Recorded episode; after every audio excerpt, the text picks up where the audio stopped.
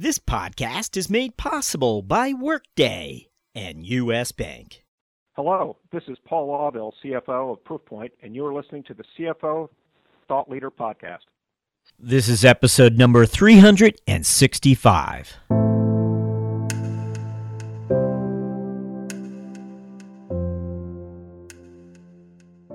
Got a phone call from a senior recruiter here in town who I know quite well. And she said, I have the perfect company for you. And I said, I'm not interested. I want to take some time off. And she said, No, no, no, it's the perfect company. I said, Okay, well, what company is it? She says, Donuts. And then I said, I'm really not interested. I was picturing, you know, a food service company making donuts. I'm, I'm a fairly healthy guy. I like to exercise. I'm, I'm not really a big donut eater. And uh, anyway, she goes, No, no, no, it's a tech company. And so then I said, I'm really, really not interested because I pictured some sort of technology to, you know, either back office management of donut shops or technology to cut the donuts better or faster.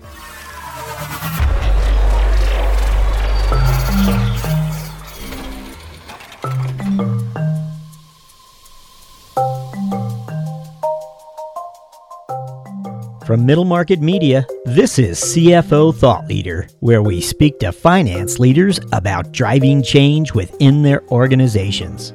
Hi, it's Jack Sweeney. On today's show, we speak to David Rostov, CFO of Donuts Inc., a technology company currently operating at a million dollars in revenue per employee. How do you like them donuts? We speak to David right after these words from our sponsor.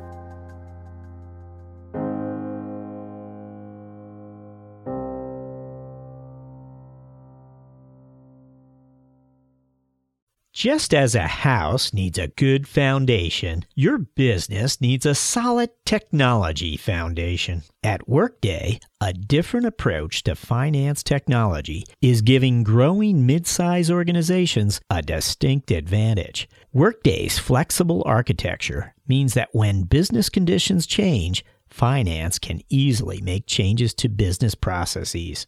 To learn more about how a finance system from Workday supports mid size organizations from the ground up, visit us at Workday.com. Workday, built for the future.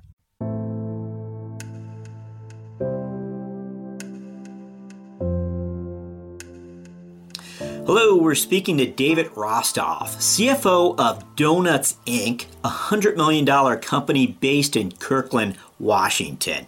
David, welcome. Thank you, Jack. It's great to be here. So, David, if you wouldn't mind, I know you've had a number of CFO tours of duty, so we were looking forward to this uh, opportunity. Uh, but take us back in time and share with us what you feel were the experiences that really helped prepare you for a CFO role. Yeah, great question. Um, you know, my first job out of college, I worked for Goldman Sachs in New York as an analyst, and um, I learned a couple really valuable things there that, that I actually use still in my career every day, basically. One was just the, the importance of um, hard work and, and um, getting the job done. The other was uh, attention to detail. And the third was a, pretty deep understanding of how to analyze companies and how to think about businesses and how to think about um, where they were going and, and whether they were on track. And uh, you know, it's many years since I did that, and, and I, I still use those skills, you know, today. In terms of uh, other things, I, I went to business school at the University of Chicago. I, I was um, I was struck when I was in banking that I actually didn't want to be a, a banker for the long term. I wanted to be involved in in the making of products or the making of services. I was especially interested in the technology sector, and I had the good fortune of moving out to Seattle and taking on a number of different technology roles. I, I ended up becoming CFO at a pretty young age. My first CFO role was for an international company for uh, a cellular telephone international business.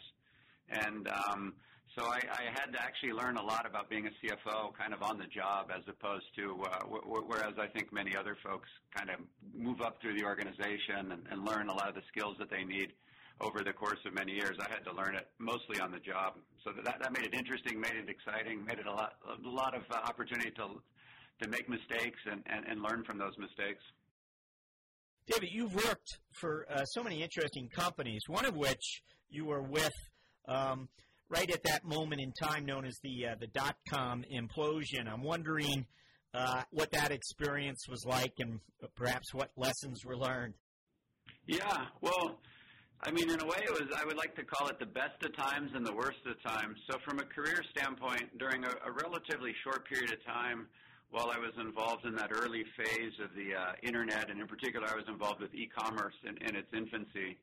Um, being here in Seattle and being close to Amazon, I was involved with a company Amazon made a big investment in called Drugstore.com, and re- really the the pace of change and the pace of innovation and and the types of transactions we did were just an incredible opportunity to learn and grow my skills and my career. And and and really, we we did some things that were you know r- really unique and cutting edge at the time in terms of how, how we built the business and how we thought about the website, how we thought about consumer interaction.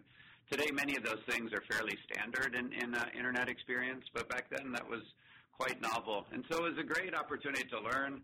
You know, we hired a lot of people. Unfortunately, when when the when the the sort of the economy and and the, the whole internet sector took a significant correction there was a lot of change we had to make. So I went from being uh, someone who was helping support growth to helping support, um, you know, kind of right sizing a business. And, and again, it was a it was an interesting times. It was challenging times, but but but learned a lot and, and got to do a lot of things and that, that I think continue to be, you know, skills that I utilize today. For those who uh, might not have read the business pages uh, back then during that early dot com era, would you uh, maybe illustrate for us uh, the extremes that you saw up close?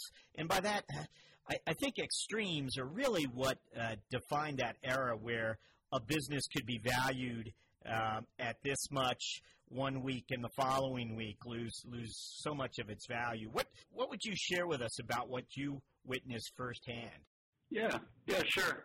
Well, I started um, in uh, early 1999 at, drugstore.com, and we, we were uh, we had just gone commercial.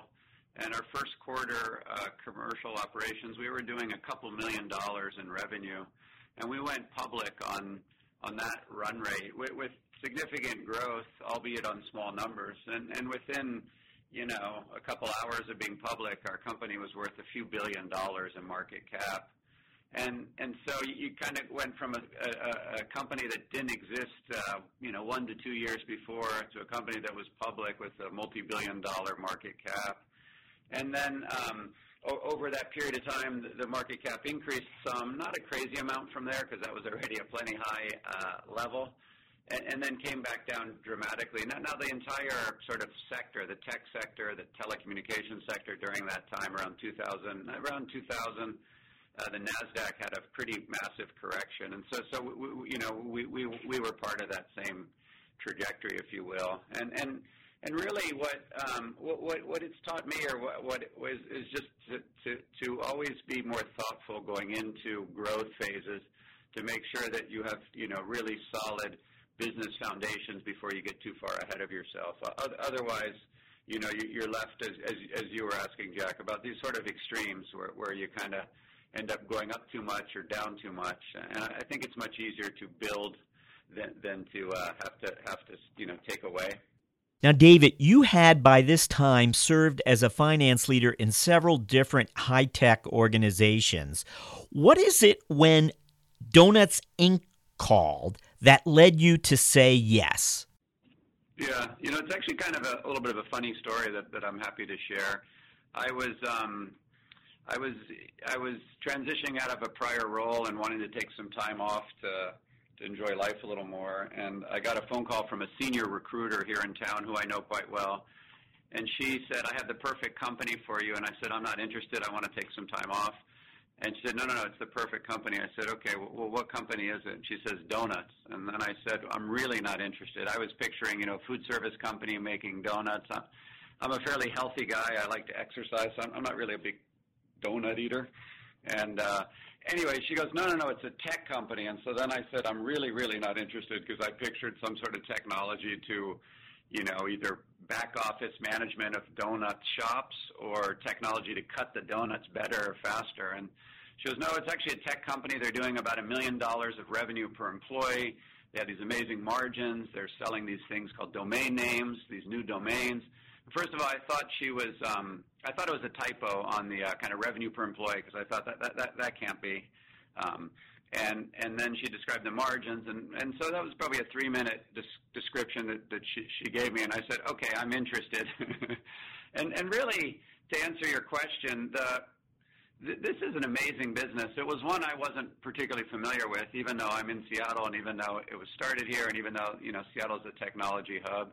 Basically, the, the founders of our company had gone out and and and actively and and and early uh, secured the rights to uh, the largest number of new domain names that were out there. So you know how there's .com and .net.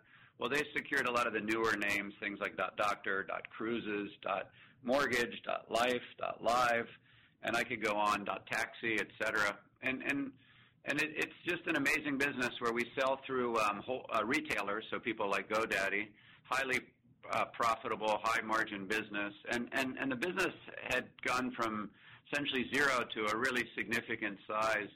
Despite the fact that awareness in our products was, was very limited. So, so my, my, my sort of most first thoughts on this, it was, wow, if if we did nothing else but changed awareness just a little bit, this would be go from a fabulous business to you know an incredible business, and, and that that got me really excited. And then I had the opportunity to meet the founders and the team and the board, and I thought this is a company that's really unique, unique in its space, unique in Seattle, and and is really on um, onto something here that that most people don't even know about.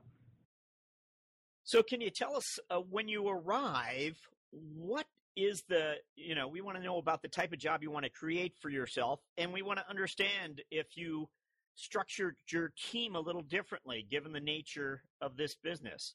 Uh, what would you share with us? Yeah sure. All good questions. I mean i always think the main job of a cfo is to uh, first of all understand at, at a deep level what the strategy of the company is and wh- where the company's going and what they're trying to accomplish and really what's the economic model or the business model of the company and how does that work and, and really understand it at a deeper level than just the philosophy around it. And so I, you know, the, the main thing I always try to do, and I certainly tried to do this at Donuts, was to try to understand that, try to understand where the CEO wanted to take the company, where the board wanted to take the company, and then determine how I could be, you know, the best partner possible to support those efforts. Um, and and so that that was kind of you know my primary focus is kind of where is this company going and, and what's needed both by way of financial operational support and also uh, capital structure. You know what kind of uh, debt and equity structure do we need? Do we have that? And and and if not, how do we go about doing that?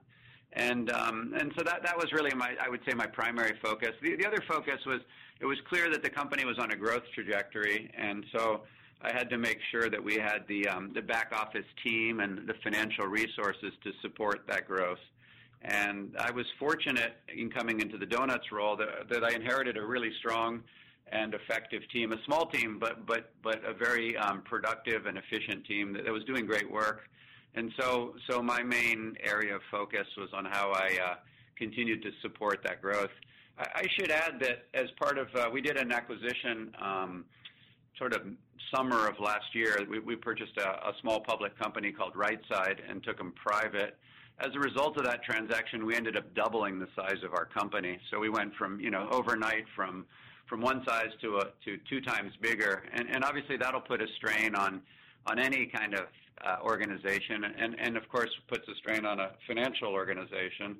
But really, my focus there was making sure that, that we had the resources and the, and, and the systems and processes to be able to support that, that essentially overnight transition of our business. Were they in a similar business, or was it uh, more about the skills that the people have? Well, RightSide was very much in the same business as we were in, very complementary set of assets, complementary set of employees in, in the sense that they had you know some skills where where, where we were uh, where, we wanted to add and, and, and vice versa. So so from that perspective, you know, it was a, it was a it was a it was a an acquisition that made a lot of sense. In terms of the financial organization, we, we, we also decided that as part of the, the merger, we would try and, you know, essentially uh, make sure that we were we, we were being highly efficient post the merger. So so again, using a team and, and the team we had and building on that team was part of the part part of the focus around this acquisition. Now, I think I understand what the product is. Uh, I, I, think we all understand, but at the same time, um, I, I, curious about how you target your customers. Is it the, the CMOs that you're you're looking to do business with? Is it where do you want to get mind share within the organization? Yeah, well, our product is um, you know is domain names, right? And and really, it's uh, it's the opportunity for someone to brand their their product or service or add to their branding. It's also an opportunity to have a great address. So obviously, a shorter domain name is easier to find than a longer domain name. One that's much more specific to what you do is, is always going to be more attractive than one that's uh, you, you know how sometimes in Gmail you'll see someone they'll have their like their whole name and then 2074 and and dot com you know or dot Gmail or something. So what we offer is is is really high quality names and and and, and tend to be very specific. Uh, one of the things that gets us really excited about our products is the fact that people um, we see more and more companies and organizations using more than one domain name. So a great example of that is Apple is obviously apple.com, but on the news front, they use apple.news. Um, CBS, the telephone, television company, uses cbs.live for a lot of their production. So, so back to your question about who buys our products, the, the short answer is it's anyone who's interested in, in some form of a domain name. In the SMB world, it would be whoever that person is that's in charge of the sort of the marketing and the branding of their company. In a large organization, there's probably people that manage the domain name strategy for the company. It would, my guess is it's probably within the CMO organization, but but doesn't have to be. And um, you know, the the purchase of a domain name isn't a very expensive purchase. So one of the great things about our business is we're, we're selling uh, thousands and thousands of these every day. Um, and, so it's, it's not a hard decision to make. It's not one that requires uh, a really senior uh, person. And in particular, one of the areas that we focus a lot on in terms of uh, getting the word out about our products is, is people, the digital marketers at the companies, at the agencies, because we, we think they're, they're influencers of those decisions. And of course, we want them to be much more aware of, of the existence of these products and to be thinking about them. Now, can you tell us what, what are the numbers then that you're looking at so you understand how the company's performing day to day? What are those those numbers sure. that you look at? Sure. I think there's three three the three most important numbers that I'm always focused on um, because I think it really speaks to the health of the business and, and, and where the business is going and, and kind of our trajectory. One is uh, the number of new, what we call registrations that, that we get. I look at that daily, weekly, monthly, et cetera, uh, and that's the number of new names that we sell on each each day. So that'd be a, a new name that's purchased by by somebody. Um, the, and, and then I also look at the average selling price for those domain names. We're a wholesaler in the process, so we track very closely our, our average selling price.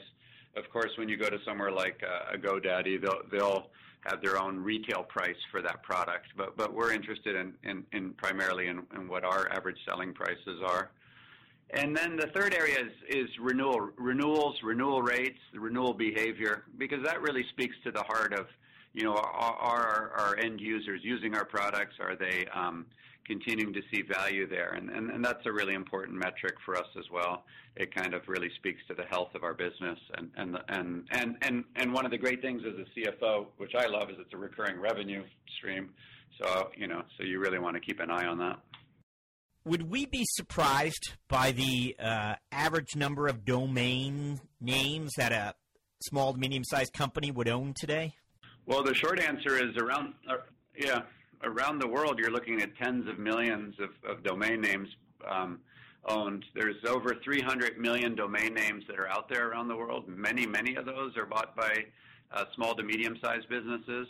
One of the exciting things about the future for our business and our industry is that when you look at the number of SMBs that still aren't online, especially when you get outside the United States, it's in some cases, a lot of the data would point to, you know, over 50% of businesses outside the U.S., as an example, uh, aren't necessarily online yet. And, and, and, every day we see more, more, more new businesses being formed. And again, our use case is both uh, new businesses being formed. Of course, we're excited about those, and we, we want people to pick a domain name as an example, when a doctor gets started in business, we own dot doctor. So we would love to see a, a doctor using dot doctor instead of something else. Uh, a new hospital, dot hospital, etc. Uh, a lawyer, same. We own dot dot legal and dot attorney.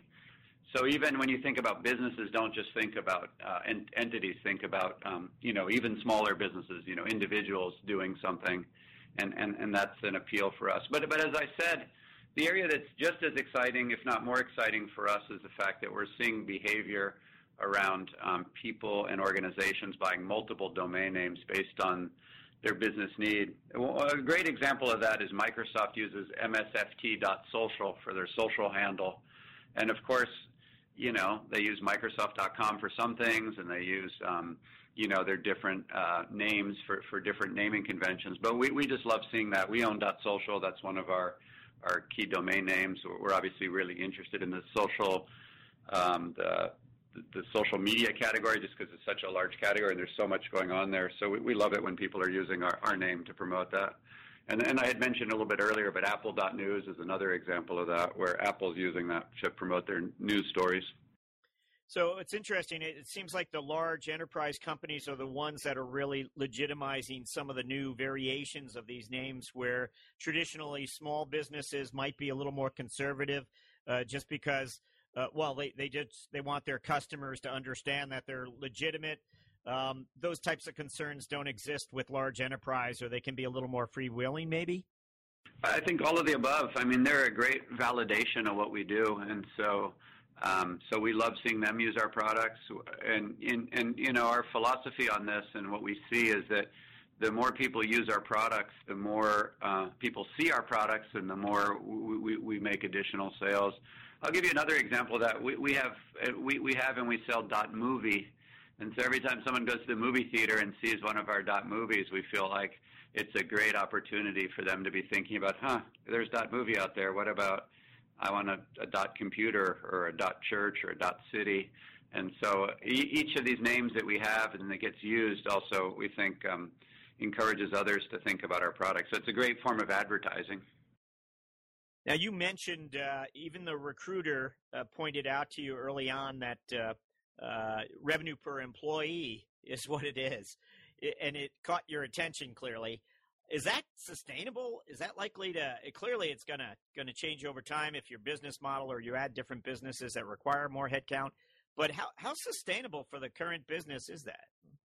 Well, it's it's a great question. I, I can tell you that we doubled in size, uh, as I mentioned, with the, with an acquisition we did, and, and with internal growth, and we're still operating in that in that range. So, um, so certainly it feels very sustainable at this point. I, I think I think the reality is that one of the unique things about our business and our business model is that we sell through uh, the channel. The channel is hundreds of uh, retailers and other specialists who sell domain names directly to end users. And so that has a big impact on, you know, the needs of our business in terms of headcount. I, guess the other thing I would add is that we sell digital goods, and, digital goods are great because you, don't have, um, you know, our inventory is, is in a computer system and not in a you know in, in warehouses. Our inventory isn't perishable. Our inventory is reusable, and uh, the, the restocking fees, if you will, from a retail concept are, are zero essentially. So all those things allow us to be very efficient. And I would give credit to people who came before me, but they built tremendous automated systems. So most most of what we do by way of billing and by way of um, you know determining whether we have that domain name available and, and how we handle our, the interactions with our our key retail partners is done in a highly automated fashion. So, that helps as well. In other words, a lot of investment early on in making great systems allows us to be uh, very efficient on, the people front. Okay, we always like to ask for a, a finance strategic moment or aha moment that you've experienced along the way during your career. It might be at Donuts Inc. It might be any of your other tours of duty that you uh, have. And again, it was just a moment in time where uh, there was a financial insight given your lines of sight into the organization. You were able to identify a risk or maybe an opportunity, whatever it might have been. What comes to mind? Yeah, great question, Jack. Um, I'll give you an example that came from my time here at Donuts. One of the beliefs at Donuts uh, was that um, that pricing and demand was fairly insensitive to price. We, we sell a product that typically retails on average for, call it somewhere between 10 and 30 or 40 dollars. And, and the belief was that an SMB was fairly price insensitive. So when they wanted a domain name and found their domain name, they, they didn't, they, they wouldn't be very affected by price, meaning that whether you sold it for $40 or even $80 or $10, you, would see very little difference in the buying behavior because it was the perfect name for them. It was the name that they wanted for their organization or for their purpose. And uh, and so, but I was I was sitting in a meeting one day, and, and we were actually we had a pricing consultant talking to us about how we should think about price and how, how to figure out the optimal price to uh, you know to enhance and, and to maximize sales. And and I, I I had the I had the insight jointly with uh, a few of the other folks here at the company that what we should do was really test that and, and, and test it actively and, and test it a lot and test that hypothesis because it was a hypothesis but it wasn't ever really tested. And so we decided to put in place a really active um, testing program where, where we, we started changing different prices to measure the behavior of our customer buying behavior. And, and we did that since we had multiple registrars, multiple retail partners, and we had we have um, over 200 and 200 uh, domain names to to test. It was kind of a perfect opportunity to do something really unique that, that most businesses don't have the luxury of doing because they have either very few products or very different products, and the testing is hard to measure across categories. And so we put in place, uh, uh, essentially, we created a testing program and uh, did a lot of experimenting, and, and it was actually really it was it was a really fascinating uh, fascinating learning for me and for the company that we were able to create a demand curve. So the kind of thing you would study in, in, in economics is sort of an elasticity demand curve. I had studied that back in college and, and obviously understood it, but had never never truly used it. And here at Donuts, as a result of the work we did, we were able to take our, our, our the information and the learnings we had and actually track and map um, the purchasing behavior, the expected purchasing behavior of our customers based on price changes. And it was fairly remarkable, actually, how accurate our demand curve predictions are now in terms of the sensitivity of price to quantity of sales. And, and that was really a it was a it was it was fun. It was interesting. It was exciting, and and and and the company really rallied around that. Are those uh, the types of data insights that you would share uh, broadly uh, with the workforce, or are those just insights for uh, management? Yeah, yeah. We, I mean, we try to be very um, communicative with our team. We have, as, as, as I mentioned, given our efficiency of revenue, we have a, a really great team. They're very knowledgeable about the business. Many of them are, you know, directly involved in these kinds of uh, things that I just described. So, so we, we, we spend a lot of time as an organization trying to share and learn and, and improve what we're doing. And, and, and really you know best idea wins is, is a philosophy we always have. So so we're always looking for a collaborative way to to share the learnings and, and, and improve on our thinking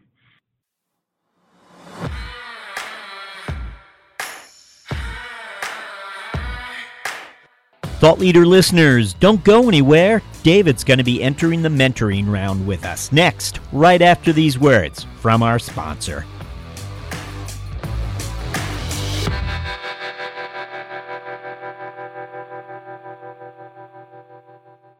You want smart, clear, and honest guidance to help you meet the financial goals of your middle market business. With US Bank, you have a partner who will help you find the right solutions to help your organization reduce payment costs, enhance control, improve cash flow, and expand your spend visibility. US Bank's dedication to making ethical decisions and doing the right thing is at the heart of what they do, and their efforts haven't gone unnoticed. They've been named a 2017 World's Most Ethical Company for the third consecutive year by the Ethisphere Institute. To learn more, visit uspayment.com slash middle market.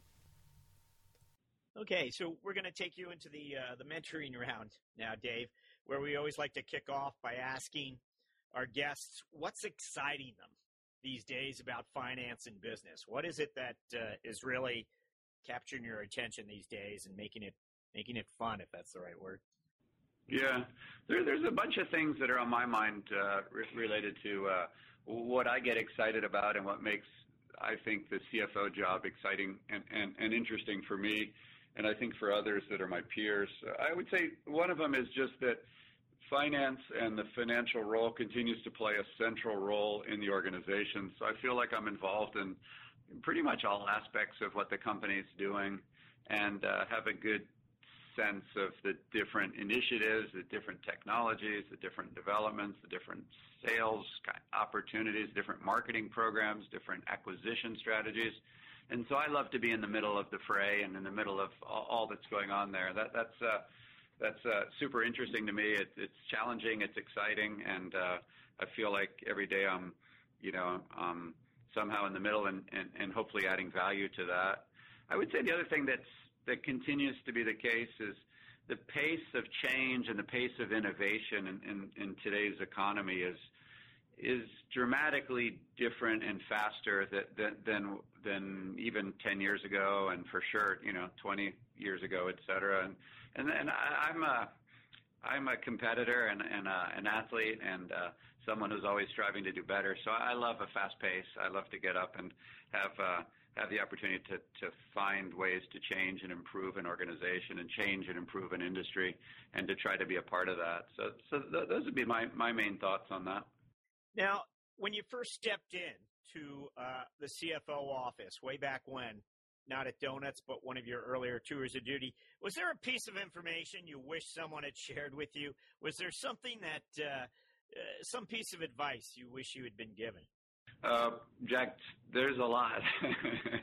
there's a lot of things I wish I, you know, I wish I knew that I didn't have to learn the hard way. But in particular, the the sort of the two or three things I, I would highlight. One was when I wasn't a CFO, I always thought the CFO job was easy, that, that my role was hard and the CFO had it easy. And so it was, it was certainly humbling when I finally became a CFO to realize, wow, it was way harder than, uh, that I understood looking from an outsider's perspective in and, and more humbling than I thought. And so, so that was just kind of, you know, uh, uh, uh, cold water kind of wake up call about uh, how, how often the grass looks either greener on the other side or easier on the other side. Um, in terms of the specific skills, I think the the most um, probably one of the hardest things as you get more senior in your career is learning how to manage people and and and, and improving on managing people. And and to be honest, that's something that isn't really taught in, pretty much anywhere in your growing up experiences and your you know educational experiences.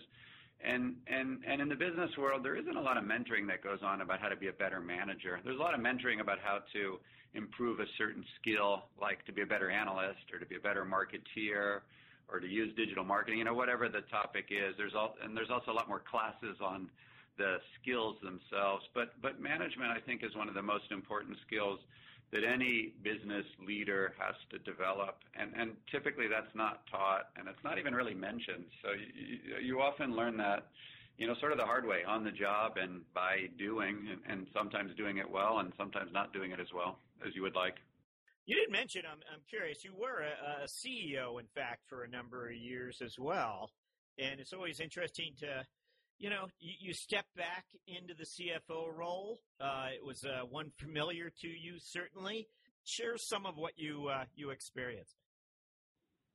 Yeah, well, I, I think it was one of those things where I always thought, you know, like I said, I always thought the grass was greener, and it was, and it was always something on my list of, wow, you know, the next step in my career needs to be this, and and and and it was a great experience, and and and uh, I'm thrilled that I did it. I, I think it just broadened and expanded and improved my skills as a business leader. So when I approach the CFO role now, I'm not typically approaching it just as a sort of a finance person looking in. I understand how a company gets run. I understand how sales forces get built. I understand how the importance of you know people and the people dynamics. And so, so I, I hope and, and I think that because of those different roles in particular, having the opportunity to have been a CFO, CEO for a number of years as well, I'm actually a better CFO and I have better perspective. And, and I hope that I, I'm a better partner to the CEO as a result because I can either be a better advisor to him or her or um, I can take on other responsibilities that, that I might have not otherwise had the skills to do in, in you know in, in prior roles. Have you ever uh, stopped and tallied how much uh, uh, funding you've raised over the course of your career?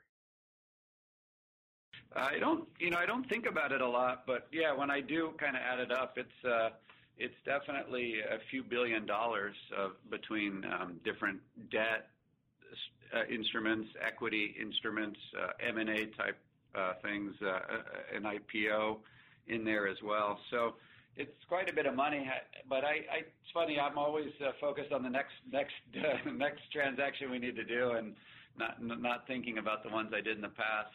Having said that, I feel like each deal I did taught me something that, that I bring to the next deal.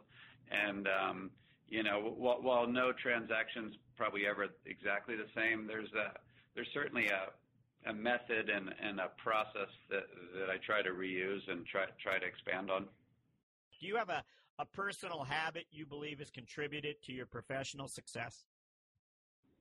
Yeah. Um, you know, I think I'm stubborn. I, I basically never give up. So I I will keep working or keep iterating until, until I get it right. Um, sometimes to a fault, probably, but I try to. I, if something needs to get done or is important, I, I, I you know I take it upon myself to make sure that happens and and and to do it. To, to do it with excellence. I had I'm fortunate to have parents that were uh, taught me you know the importance of whatever you do, just do it, do it, be the best at it, and, and I try to do that every day. Is there a book you'd recommend to aspiring finance leaders? Sure. I have two books that I always talk about with uh, with people at work, and also even with my kids. I, I mention it to them on a regular basis. Um, one is Good to Great, a book by um, Collins, and and you know what I loved about that book was just this notion that you, you just keep iterating and, and you keep iterating, and you don't try to hit some sort of home run. You you just try to continue to get better and better. And, and, and, and I love that philosophy. And the other one is uh, Who Moved My Cheese, actually. It's a little silly self help book, but it really speaks to, I think, what, what a lot of people um, struggle with, which is how you deal with change. And, and I feel like, especially in this day and age, and, and especially in a technology, a fast growing technology company, there's cha- change is just ever present and, and a norm, not an exception. And so, kind of how people individuals in an organization deal with change and embrace change, I, I think is really critical. And, and, and I think that book is, like I said, it's a kind of simple and a little pithy, but it's uh, it's a kind of a powerful reminder of, of the importance of being uh, willing and able to embrace change. Okay, we're up to our, our final question. What are your priorities as a finance leader over the next 12 months? Yeah. Well, I think my priority as a, as a CFO, and I think really any CFO, is about supporting growth, and, and that's my highest priority. I have to make sure that I and my team, and and really the the capital structure of the company can support growth, and so I'm always thinking out ahead in terms of how we do that. You know, people often say, like, uh, when I'm out with a couple of folks from work or whatever, and we're having a drink, they always make the joke that the CFO always says no to everything, and that CFOs are just about no and about saving money. And I and I and and I always smile and, and laugh with them at that. But but I, I think that that really that's not the role of a CFO. I, I think the role of a CFO is to figure out how to say yes, how, how to find ways to invest money, not save money, but invest money to to grow and and increase the, the business and, and the addressable market for the business. And so I, I, I put most of my time and energy into figuring out how I can help support that. David Rostov, thank you for joining us on CFO Thought Leader. Thanks, Jack. It was a real pleasure. Thank you for your time.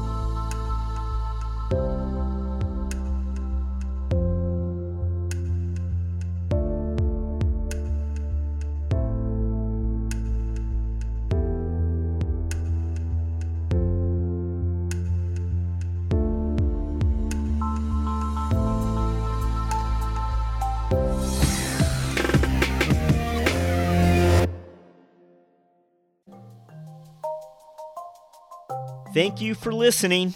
And don't forget, Thought Leader listeners, you can now go premium at CFOThoughtLeader.com.